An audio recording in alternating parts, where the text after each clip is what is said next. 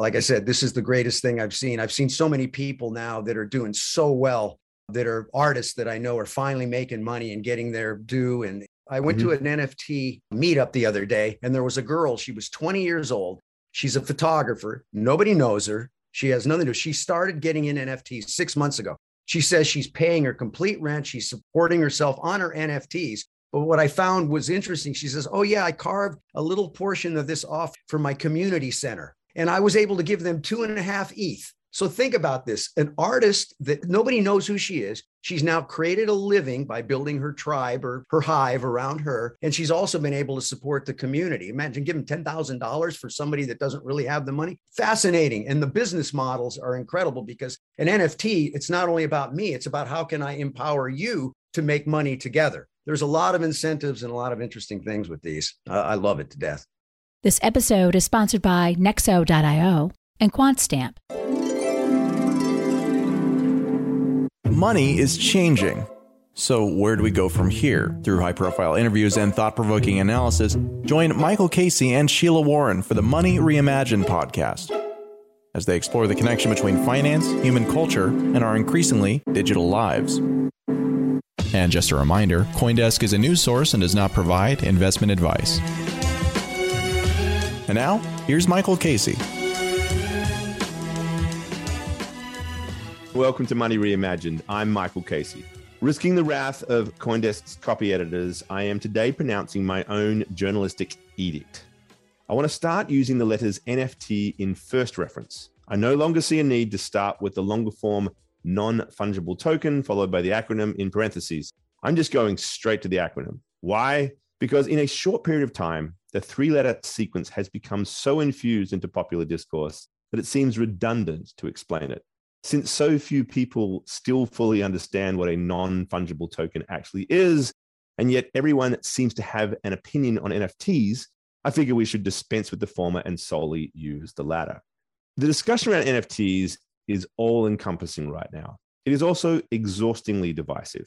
Some see them as the answer to all that's wrong with the Web 2 media economy, a means to cut out the gatekeepers of the arts and entertainment economy, and to empower creators via direct engagement with their audiences. Others seem convinced that NFTs embody the worst of humanity, an instrument of greed, fraud, and environmental destruction.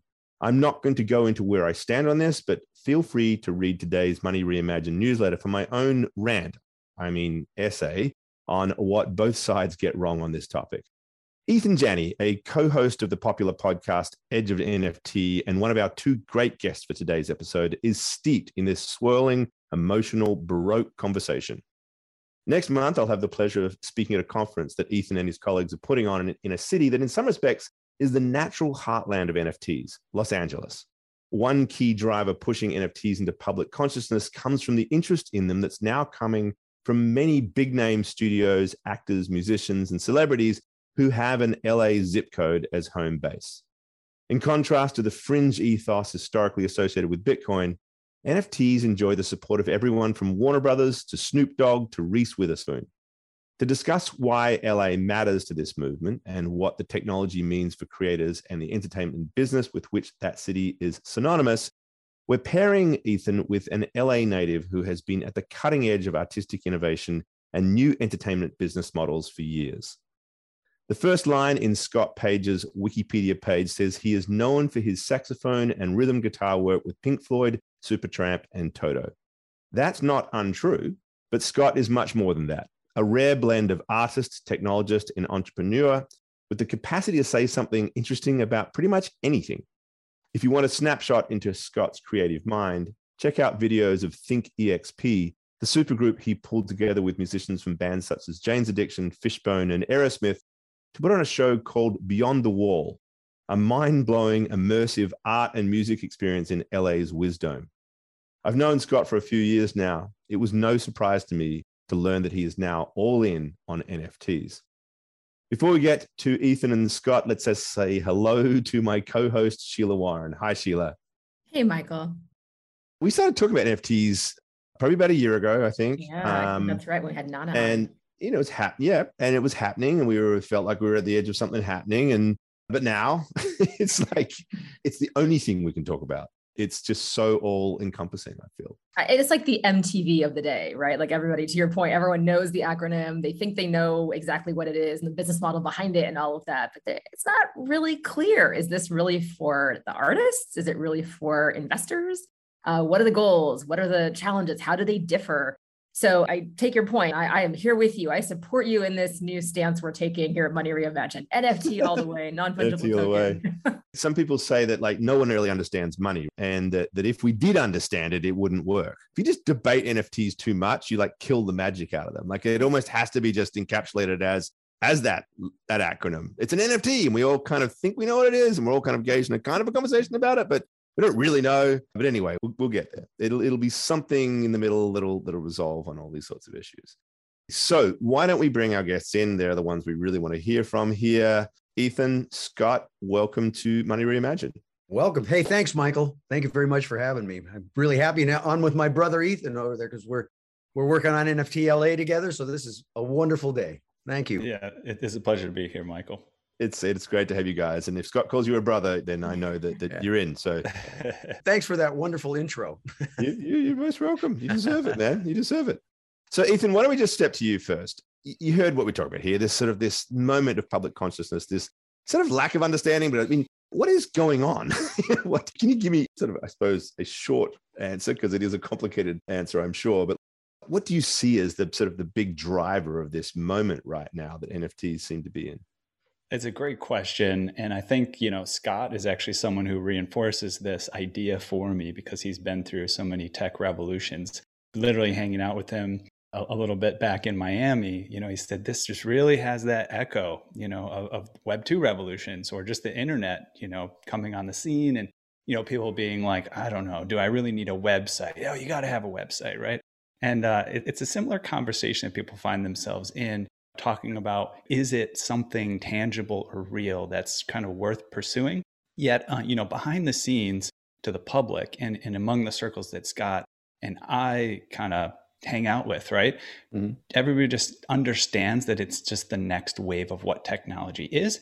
And some reasons that it's exciting are a continuation of the reasons that, you know, the internet and, and Web 2 have been exciting there's been a movement to try to put more power in the hands of individuals and creators.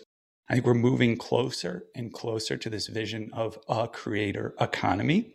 And, and also like this sort of ownership that as we kind of face this reality that robots are going to take all our jobs, we have to do things that highlight what are powerful about us as humans and that's you know creativity and pushing the envelope as to imagination. And nfts and web3 are really underlying the empowerment behind what's mm-hmm. possible there. So scott why don't we just bring it to you and i think yeah, you, know I, am just going to tell you to me yeah. you know when the more i think about nfts and it took a while right? I mean this is not something you just grasp in the minute. I remember the night i woke up and my i was laying in bed and i sat up in my bed and i went holy cow this is the biggest thing that I've seen in my in my lifetime, I think, as far as being able to putting it back in front of the people. NFTs represent freedom to me. They represent freedom in a sense from an old system. And we're seeing that system completely kind of collapsing in a lot of ways around us right now, all the way through the central banks and cryptocurrency and everything. But what people need to understand about NFTs is the power of them is really the fact that they're programmable, they're experiences. You know, everything is going to get NFT'd. I'm just going to tell you every hair salon, clothing store, restaurant, bar, I don't care. We're going to be interacting with those things everywhere because it allows us to have a kind of a really total direct to consumer business model like we've never seen. Because now it's wallet to wallet and it's all about building your community and your hive and and owning that audience. And so, you know, NFTs, when you start to really grasp what they can do, it's truly mind boggling. And I see this as probably the biggest revolution. Now, we do know that there's a lot of issues with this yet. We're still at the Wild West. This is not like simple. We're all everybody's talking about the Web three decentralized web. I think we're going to be Web two and a half for a while. It's going to take some time for this idea of completely decentralization and that that whole idea. First, I feel like I'm a kid. I'm 30 years old again, in a space where I've never been as excited since I went through the CD-ROM space back in the day, and that's where I got to be very inventive. Uh, my one of my favorite claim to fame is I basically co-produced and directed the world's first interactive cartoon back in the early 90s, like 90, 91, 92. And then internet world came along, but this one really is power to the people and puts the control back in the people. And if you think about NFTs, they're also basically a form of currency. It's crypto, it's currency. So I think it's going to really drive the crypto market even further because people can understand how to deal with a, an asset much easier than necessarily learning about Bitcoin and things. And in some ways, you know, it was interesting. I started thinking about Bitcoin and I started going, actually, NFTs, there's a case to be made that they're going to be more valuable than a coin because of the utility that's built into them. This utility could have a lot more value than the actual value of the actual coin. So I'm very excited, very optimistic. And like I said, this is the greatest thing I've seen. I've seen so many people now that are doing so well that are artists that I know are finally making money and getting their due. And, and you know, real quick story, and then I'll jump off. I went mm-hmm. to an NFT meetup the other day, and there was a girl. She was 20 years old. She's a photographer. Nobody knows her. She has nothing to do. She started getting in NFTs six months ago. She says she's paying her complete rent. She's supporting herself on her NFTs. But what I found was interesting. She says, Oh, yeah, I carved a little portion of this off for my community center. And I was able to give them two and a half ETH. So think about this an artist that nobody knows who she is. She's now created a living by building her tribe or her hive around her. And she's also been able to support the community. Imagine giving $10,000 for somebody that doesn't really have the money. Fascinating. And the business models are incredible because an NFT, it's not only about me, it's about how can I empower you to make money together. There's a lot of incentives and a lot of interesting things with these. I love it to death. Nexo is a trusted and easy to use crypto platform where you can buy cryptocurrencies at the touch of a button and start earning up to 18% annual interest that is paid out daily. They support all of the major assets on the market and even allow you to swap one asset for another or borrow cash against your crypto without selling it. Nearly 3 million people in over 200 countries trust Nexo with their digital assets. So whether you're just getting started or you're a seasoned pro, get the most of your crypto today with Nexo at nexo.io.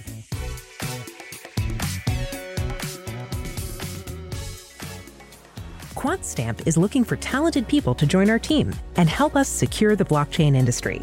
Our clients include major blockchain projects like Ethereum 2.0 DeFi projects like Maker, Compound, and Aave, and global enterprises like Toyota.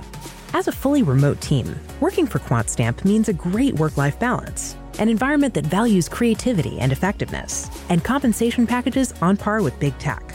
Come work for the leading blockchain security company. Learn more at quantstamp.com/careers. If you would like to attend NFTLA this March 28th through the 31st, Go to nftla.live and receive 10% off when you use the promo code Money Reimagined 10LA. So I definitely hear the enthusiasm. Right? It's all I do every day, every day, 724. Hype person for NFTs. I love it, Scott. There's a lot of criticism of these NFTs though, too, as well, oh, yeah. right? So there are a lot of people hearkening this and saying, look, this is how is this not just like the ICOs of, of you know years gone by, which are not that long ago? Isn't there a bubble here that's going to burst, you know, et cetera? So that's one criticism. I'd love to hear you mm. to address what your thoughts are on that. But the other one I think goes back to Scott, what you're talking about with brands. So from the very beginning, I think Michael and I both have said this early episodes on, like once brands pick this up, it's going to really start taking off. Yeah. But how do you distinguish the, the brand thing from the creator thing? So it's not the same thing. And you're going to have a lot of brands, companies that are still owning rights over NFTs of creators. Maybe that's what happens in sports. Right now, we're seeing top shots and things like that. But what's to stop any sort of big brand from creating an ad campaign using an NFT of someone's likeness and the same problems come in? So, what about these makes you so optimistic that over time they're going to continue to be about creator empowerment and not just become about corporate or other greed? To me, it again is it's a being able to empower other people. It's the business model that really works for me because this is a time. It's like, you know, people ask me about Bored Apes. They go, how can a Bored Ape be worth so much money? $218,000 for this little gift right? And I try to explain to them that it's like there's 10,000 of those. When you buy that, you get the rights to that. I know four Bored Ape guys now that are creating a television show, they're creating clothing lines. There's all these people taking this brand. I try to explain it to them. It's like Nike. If Nike was able to give me 10,000 swooshes, a red one, a blue one, a green one, ones with diamonds and stars, and I had that one. Once I had that, I have the rights. If, if I have those rights, I can go create anything I want. I could start a new tennis shoe line. I could use that brand. And it's kind of this community powered brand situation. This is the Wild West. The brands are going to get in, the, the creators are going to get in, but it really puts the power back in the creator to basically start being able to build businesses on this. I mean, I know people that are creating using NFTs to start businesses, to create projects before they're even doing it. One of the groups, uh, my friends out of Frogland, they went and raised $4 million in 12 hours where they couldn't get funding anywhere to build out their metaverse. And they were able to build it out on their own. So, you know, you're going to have the brands are going to come in. Everybody's going to come in like it is. But this really is for those creative people to create experiences because experiences are not going to go away.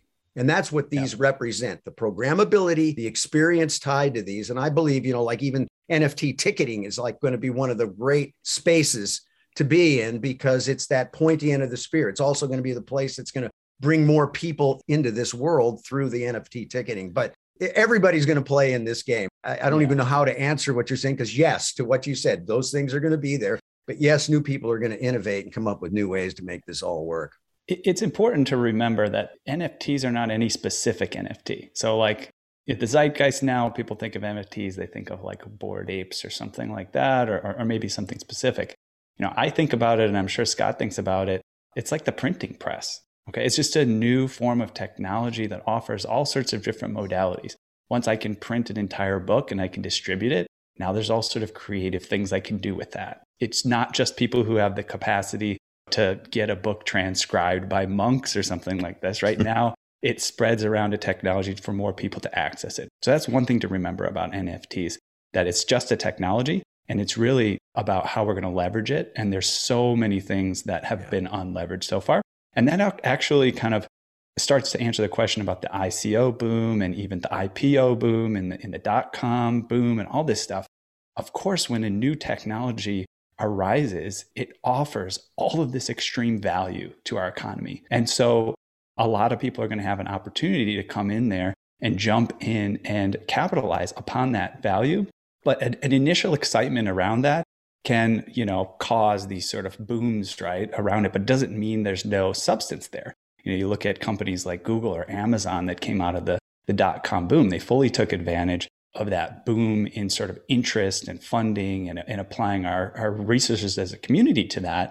But then we're able to actually build upon what was actually essentially there. And as far as the big brands go, what I think is interesting here again is that it's at least for now, and maybe it's kind of similar to internet and web too, there's an open playing field for everyone.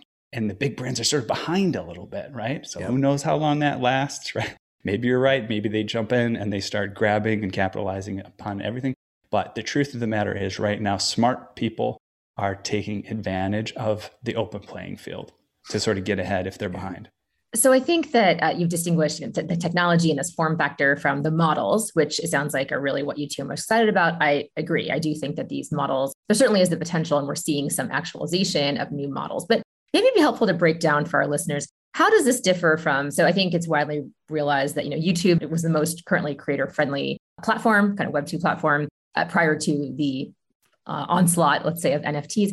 How does this differ from a YouTube model or from a Spotify model, which is I think again pretty widely known to be less creator friendly? And what is the difference here in terms of modeling? Like let's just kind of walk through that at a at a high level. Well, the hope here is to bring in this sort of decentralized ethos to things. And so I've heard the kind of joking I actually ran into a guy who had some trademark around the Meta brand, right? Like he actually owns Meta in, in some capacity for some type of brand, a website, whatever.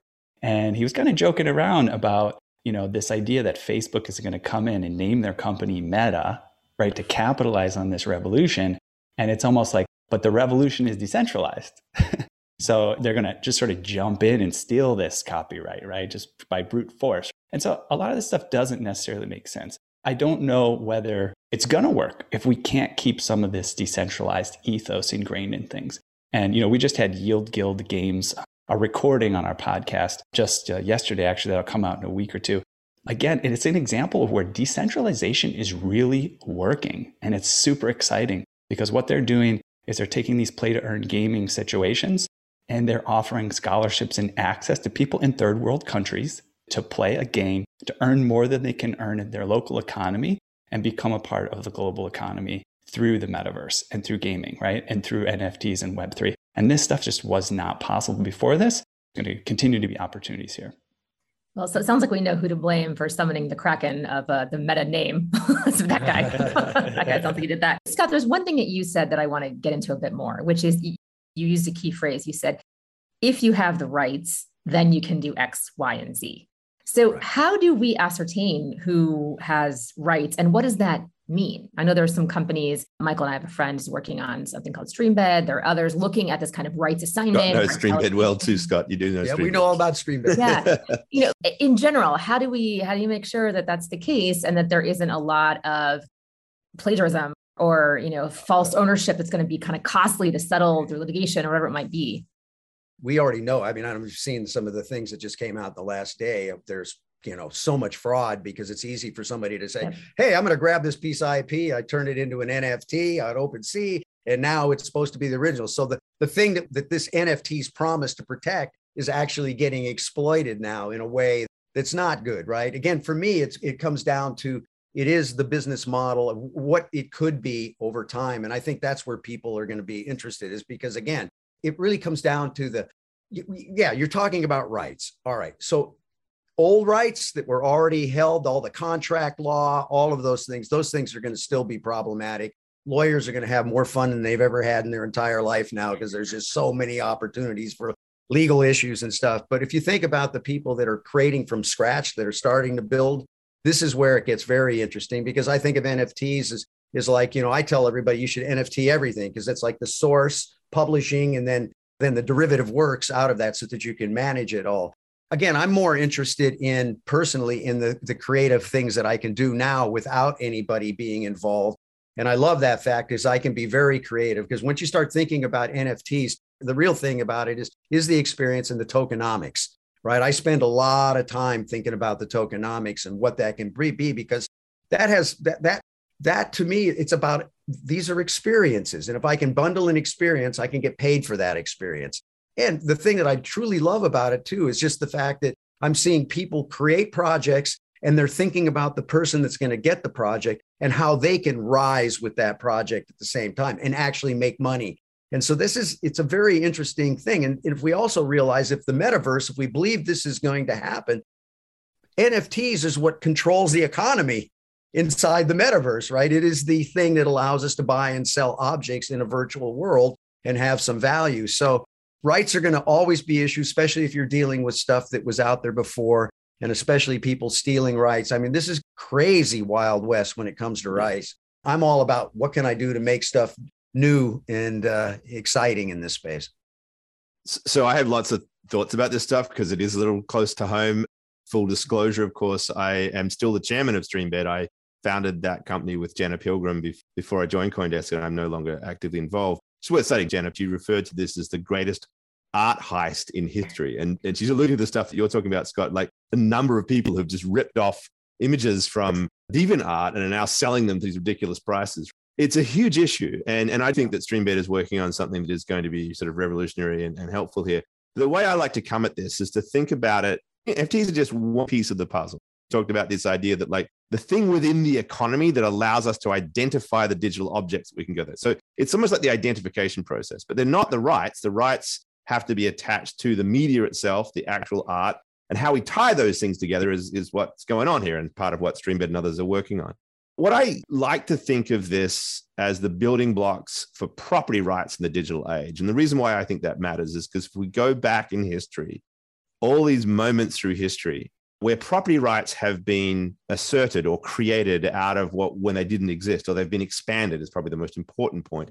You have these huge economic moments of generally of growth and boom. And it goes right back to the Magna Carta when the noblemen were like getting the king to uh, recognize that they had rights to land and certain rights that didn't were not being recognized. And then the, the creation of the stock limited company concept out of the Netherlands that then led to a boom in the formation of capital and stock markets and Deng Xiaoping then handing off property rights to Chinese homeowners. And every one of these moments saw these huge booms. We didn't have digital rights of any sort because we couldn't identify the scarce object. So that is the first phase in this. We've got to get this thing done. But the other thing I would say, somebody who I think is really worth thinking about this is Hernando de Soto, the, the famous Peruvian economist who's done a lot of work around how important the definition of rights and property and then the sort of like formation of a legal structure around that are to the resolution of things like poverty. And the point that he makes and others would make is if you don't figure out the right legal framework and rules, just the existence of those rights or some property right framework doesn't guarantee that you're going to have this great decentralized, equitable thing we're thinking about, right? There are plenty of countries. I used to live in Argentina where when the Spanish arrived, they just basically destroyed the land and gave huge tracts of land to the generals who had destroyed the Native American communities there. And they was left with a, a, very, very inequitable land ownership across Argentina, which I argue actually contributes massively to that country's problems. Whereas my own country, Australia, had much smaller lots, right? So this is just a huge topic for me. So apologize for going long on it. What do we need to do? What do we need to do as a society?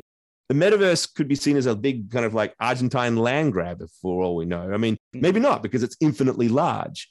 But the bottom line is, I don't think it's enough just to say, we've got these NFTs now, it's going to be wonderfully equitable. Like, we need to think about the rights connection, the legal component, the social conversation. What do we need to do collectively, is my question to both of you, to ensure that these more positive social impact ideals that we all are, interested in actually come to bear? That's a big question, bro. that's, a, well, that's why that's why I got you on the show, Scott, because yeah, I knew yeah. you wouldn't shy away from it. Yeah, I can answer that. I, I have the answer, no problem. that. That's an easy one, man. I certainly have uh, comments. Wow. Yeah. I think you know it's just we're just getting forced into having to answer these questions. Like it's like getting thrown into the swimming pool. I don't think anybody has those answers at this point. You know, we've got to just work through it as they come up. So, like I said, I think the legal issues, the lawyers, they're going to be in heyday right now because there's so much craziness going on with this. But the fundamental concept is what I'm, I'm believing in. And I just think that once this is out of the bag, people aren't going to want to go back because it just it, it allows you to basically really have control over what you make and sell and how you communicate and the experiences and what you do because you know, today I try to explain to artists, I say, you know, I say, well, you can't sell your music anywhere, anyplace now, right? Where are you going to sell your music? And the streaming business is the worst business in the world for most 98% of the creative community in that space. And it's, you know, and that's all owned by the labels and the big people, all the main corporations, and they control the playlist. So this is, like I said, this is big freedom from that entire system. And it's like I was just talking to a guy the other day big label came to him. He has his hit song and everything. They came after him, tried to get him. He said, no way. He's just doing it direct now because I think we're moving into the real direct to consumer model. We've been hearing about that for a long time. But NFTs, from my point of view, just the concept of what they do, force us into that, uh, gives us that opportunity to really create that kind of business. I don't know what to answer on your question there, uh, to be honest, because I think it's it's so big, it's so misunderstood yet. And, you know, that's a really tough question. I mean, how do we ensure? We, I don't think, I think we ensure it by just the more people getting on the bandwagon. Because I, mm. you know, for me, it's like looking at the the Western central banks and the whole fiat currency situation that's going on right now. And mm. you can see they hate crypto. They yeah. hate this idea of a decentralized, a place where they can't control the monetary system. And they're rushing as fast as they can to try to put us onto this other system. But the people are now sitting over here. And I equate Bitcoin as like a big sponge in the sea of fiat, just sucking fiat currency and saying, I'm going to move it over here. And I think when you're seeing all the things that are going on globally, I've never seen an uprising like this in my entire life. I mean, people are standing up like we've never seen before. I think NFTs help drive people into this crypto community, this crypto world. And the thing about that uh, I find so fascinating about this is the community aspect of this is just incredible. Because what happens is when people buy an NFT, they're they buying into the what I would say the rally cry of where the NFT is going to go. What does it mean? What is this going to be over the future? And they get in, they get this community stuff going on. And what's interesting is once they buy that NFT, if I send them an email or I send them a text, they communicate right back which is crazy because everybody's bought into the community. Mm-hmm. And this is a community game. So, you know, I look at the metaverse and I go, oh my God, it, it, it's kind of scary. I mean, that's probably one of the darkest places that I've ever seen. You know, let's face it, AI is taking over. I kind of believe humans are designing themselves out right now. I always joke about NFTs. It's like the robots saying, hey, bring all your physical stuff into our world so we'll have it when you're gone. Right? we'll be able to remember what humans did back in the day and we'll have 3D versions of it. You know, for me, I'm working on a project that I'm putting in the metaverse now, which is kind of really consciousness is my favorite subject. I'm doing a very bringing consciousness into the metaverse because I think we need something to offset what's about to come down with Beat the robots. the Mm, case of yeah. robots because it's really easy. You can see what's happening. You know, Mm. whoever owns the algorithms wins. We're seeing that right now in a, just in a society how they've been able to divide us up by feeding us twenty So you, you seven. prefer human intelligence over machine intelligence. is what I'm Yeah. So, you know, this is a very, it's, I don't know how it's going to turn out. All I know is we as a community, we need to try to figure out how to bring light and positivity into this space. I'd love to share, share a few thoughts on that, Michael, what you said. I love all of that historical context that you dropped. Really incredible information to just reflect on and appreciate you having that knowledge to share with us all. One of the interesting things here, I've lived in Peru as well, I've lived in Latin America where property rights are, have been, you know, it's getting better, but have been a little bit difficult, things like that. I think one of the incredible potentials here with blockchain is at least uh, providing infrastructure to uh, communities that don't already have it through their government. And I don't know whether that's going to happen or not, but I see a potential echo in what happened with cell phone technology. You know, now all of a sudden, I've got members on my team in Africa because they have access to the internet and a cell phone, and they're earning money and they're part of the economy. And they didn't have to have all of the infrastructure that we have in these communities that created the cell phone. They just needed the cell phone. And I think it's interesting when you're able to put things on the blockchain um, because then you're kind of creating sort of an automated infrastructure that the local governments don't necessarily have to handle but there can be more enforcement around. So that's a hope that that can be part of answering that problem. And you know you ask what can we do about it? Again big big ups to medha parlikar is of casper labs you know. Big ups to the people who are doing like very technical you know. They're not just selling bored apes and get having fun and goofing around which is fun stuff and building these communities there's a lot of technical stuff that's happening behind the scene that doesn't get a lot of press that is going to underlie the ability to have this decentralized checking around property ownership. And again like i said on edge of nft podcast we had yield guild games.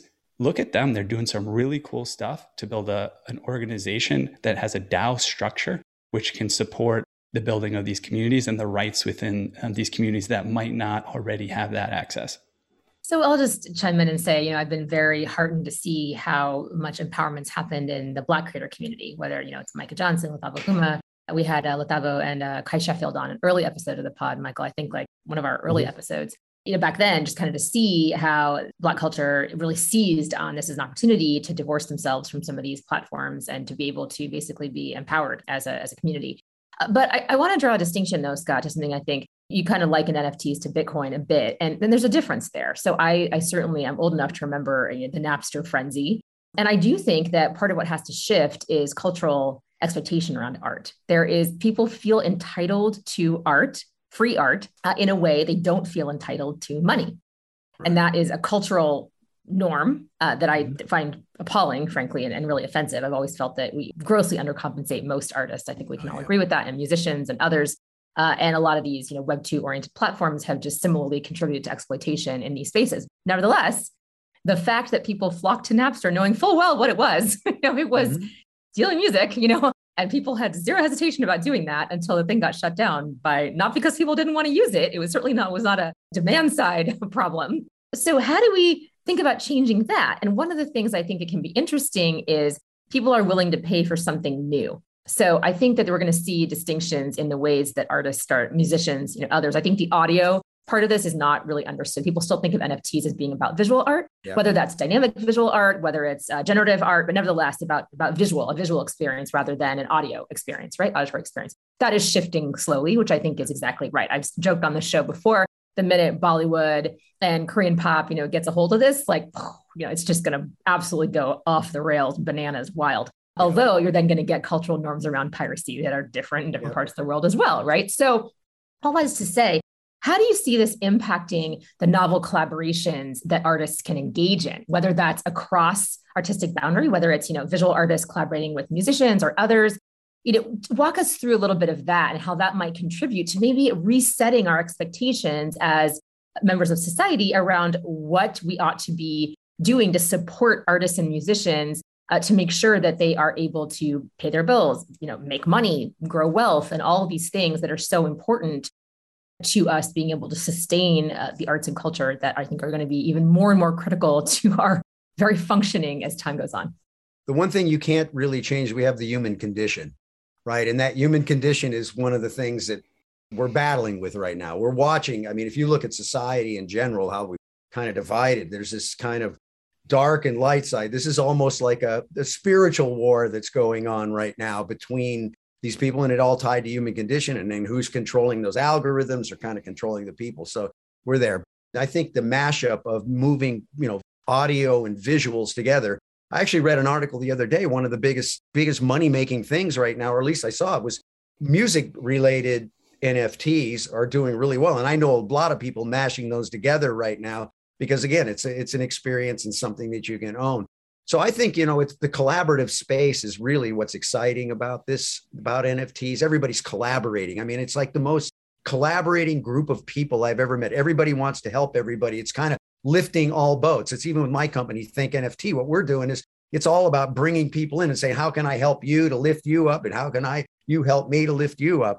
And so I think you're going to see again a lot more of this collaboration between musicians and visual artists. There's a company right now called uh, Nifty Tunes, which is doing a very interesting thing. They've built a beautiful player that allows for loops to happen. And he basically uh, put brought together the best loop guys on the planet, and then they mashed these visual guys together. And so now you can create these loops and visuals at the same time, and then I can go jam over the top of it, collaborative, and then I can mint that NFT right there so we can create things together.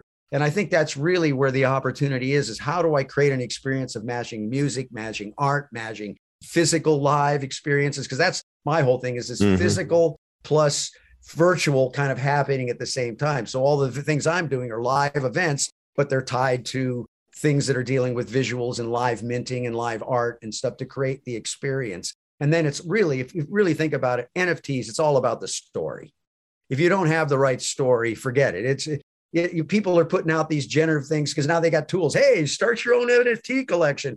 You get this app and you go boom, and all of a sudden you got you know ten thousand Bored Apes and it's stuff, and they put it out there and they die because there's no story, there's no rally cry, there's no reason for people to grab onto it. So it's all about the story.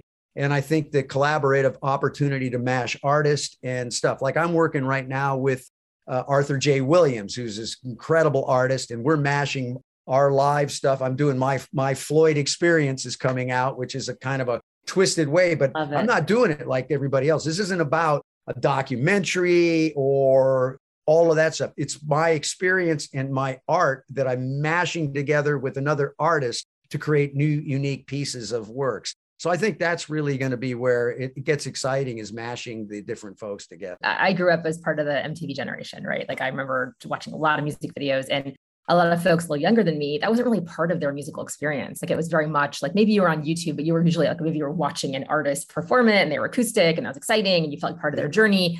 But the video thing wasn't quite the same take. And then Lemonade came out and people were like, oh, I remember that being mind blowing for younger people on my team. Like, whoa, you can create this like visual experience and it's an album and it's got these elements and it w- works together and there's poetry and all this. And I was like, yeah, exactly. Right. That's exactly what we're talking about. So I think it is just such an important point that these, this collaboration that we're going to bring back, I think, the visual, the aesthetic experience. I know a lot of artists lament that albums are kind of are less of a thing now, unless you're like a super headliner, single name kind of artist people don't understand that the album you put together, the order, the time between tracks, like the way it flows together is so powerful. Just something that anybody growing up in like the 90s, you know, understood because you were, if you were putting something, it was your CD, you're shoving it in. All of that was really fluid. You often did it, you know, in order. You understood that there was a narrative being constructed. A lot of that's lost. So my hope is that we're going to see a little bit more awareness uh, newer generations around the importance of combining and these kinds of mashups and what these can look like the other thing that happened recently was in Tyler the Creator at the AMAs. I'd heard Massa a million times, but seeing that performance was just, I mean, it hasn't left me so powerful with the mm. snow. I won't give it away. But, you know, all these things I think are experiences that I hope will be able to be brought more back into front top of mind awareness of folks. You made an important point about compensation of artists and value of their talent. I mean, one thing I see a lot, it's like unfortunate, fortunate is that, you know, some people jump out there, they're a great artist and they think they're going to launch an NFT project and finally capitalize on everything that they've done. And, you know, a lot of times you need a team for this stuff, to be honest. This, this echoes what we're talking. You know, you need like a marketing person, you need somebody to collaborate with. There's positives and negatives to that. You know, actually, Nicole Buffett and I just had this conversation the other day. She's a collaborator with us on our Spirit Seeds .xyz NFT project. That actually gives a VIP pass to the NFTLA convention for having um, that Spirit Seed. But it's kind of like around this very thing that we're having this topic do we have to add all this utility to art in order for people to value it? Can an artist just, you hmm. know, dedicate their life to making something beautiful and be valued on it? You know, she and I were very much looking forward to capacities in which that can fulfill that dream for people who are just obsessed with creating beautiful things. And that's important too. Really happy you brought that up. And hopefully we, we solve that problem as well. I'm, I'm a big fan of the thousand true fan model that basically happened years ago, right?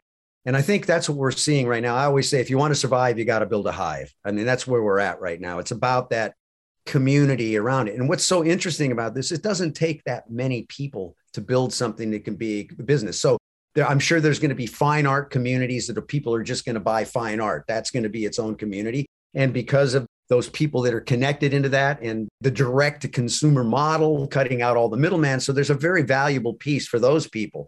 So it's really to me it's about this this community. And I, I explain there's a friend of mine that's a she's a singer. She was on the warp tour. She says to me she says i have about 125 people that support me and it pays all my rent and pays everything. Just as 125 people. So i believe it's all about going small building a repeatable process around a small group of people and kind of growing that but it is again the story. What did why are people going to rally cry? Because for me it's about it to create a commercial movement. I have to create a rally cry. What is that rally why why should i care about what you're doing right? So i think artists today have to think differently about their art because it's like oh hey i sold my nft well then what? Mm. right? You have to think of the then what before you sell your nft because then you say i sold my nft and i got my then what but then what right so you've got my believe you got to have like three then what's in place when you're going to start to go sell these things because the communities I've been going into, I've been hanging out now on the, all these spaces and kind of learning from them. And what I'm finding is every one of the big the projects that rock, they always have somebody at the spearhead of the community that knows how to talk, that has the voice, that's creating the value, the WIFM. I always say, what's the WIFM? What's in it for me? We have to think about the other person when we're making stuff in this model for, for most. Now, again, that's not saying the artist, the true artist, the guy who gets paints up there, but I think there'll be a community for that in general. Yeah. yeah. No, I, I, love this sort of stuff about the storytelling as a journalist. It made my life basically telling stories. And so mm-hmm. totally buy into it. Got to be able to get something meaningful to what this is all about. It's got to resonate with people, all that sort of stuff. So it's important to sort of bring that home to folks. And I think one of the, this one of the things that's really compelling about NFTs is that it does draw attention to the artist. It starts to say, this is what they are doing, not what their employer is doing or you know whoever's buying for them. There's a certain even the conversation about ownership of that process and what story are you telling is forcing that attention which i think is really good. I sort of love all the, the talk of collaboration. I generally believe that one of the challenges that we've faced in the web 2 age for collaboration scott you know you and i almost got jam lab off the ground. It's hearing you talk about these projects is we've got to get that TV series going again, where we yep. film you and document the collaborative process, because that was fascinating. But I've always thought that the one of the barriers to collaboration is the litigious nature of like digital rights laws. You can't, how dare you use my song? Because my lawyer is going to sue you because the only mechanism I had with which to actually draw value was to actually sue you, as opposed to say, no, please use it, but share with me the data or share with me something of value. And we build around that. I want to give Eathan just one last chance here because I started out saying you're doing this in LA. You've got your conference coming up soon. Tell us a little bit about the conference and what it means for LA and the intersection with NFTs. Give us a quick wrap on it.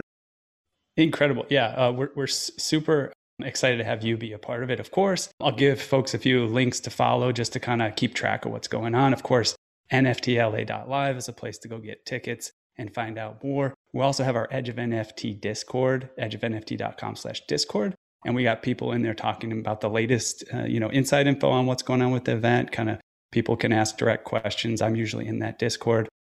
The spiritseeds.xyz. That's where people can find out about that collab. There's really only a handful of those left.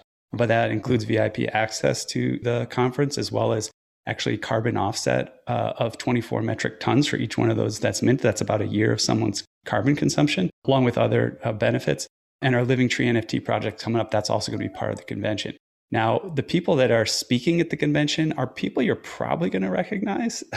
you know, of course, there's you, there's Mark Cuban, there's Tom Bilyeu, there's Medha Parlikar of Casper Labs, who I mentioned earlier, Steve Aoki, Nicole Buffett, who I also mentioned earlier, Baron Davis, um, actress Jennifer Esposito, who we just did a cool AMA on Twitter with um, earlier, Fallon Fatemi, uh, a fireside.